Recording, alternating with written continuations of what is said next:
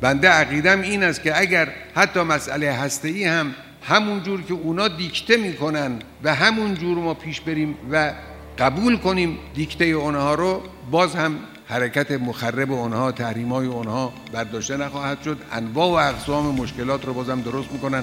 چون با اصل انقلاب انقلاب ما رو ده ها سال تحقیر کردند قبل از انقلاب.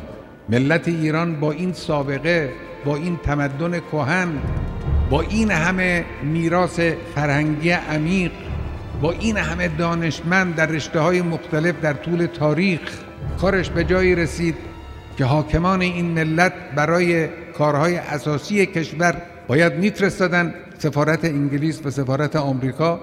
از سفیر انگلیس و سفیر آمریکا اجازه می گرفتن تحقیر یک ملت بیشتر از این.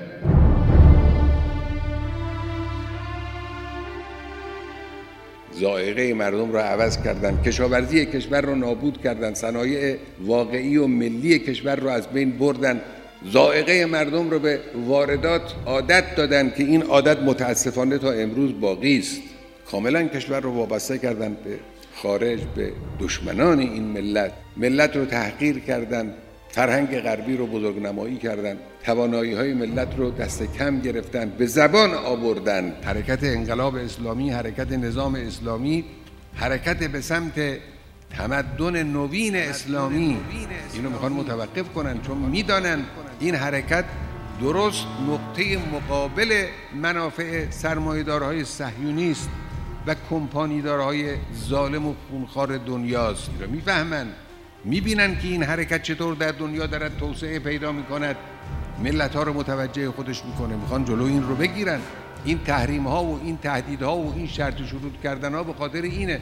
از حربه تحریم دشمن حد اکثر استفاده رو دارد می‌کند. هدفشون هم این است که ملت ایران رو تحقیر کنند.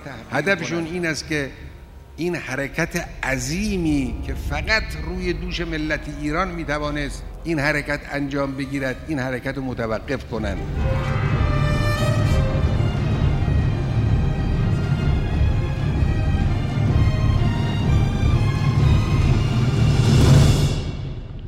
ما اهل ستیزگری نیستیم اما اهل حفظ هویت خود استقلال خود عزت خود هستیم.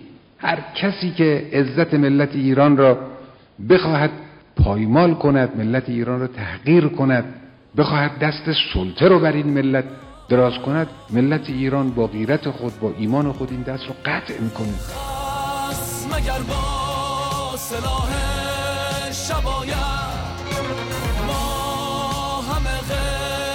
ما همه غیرت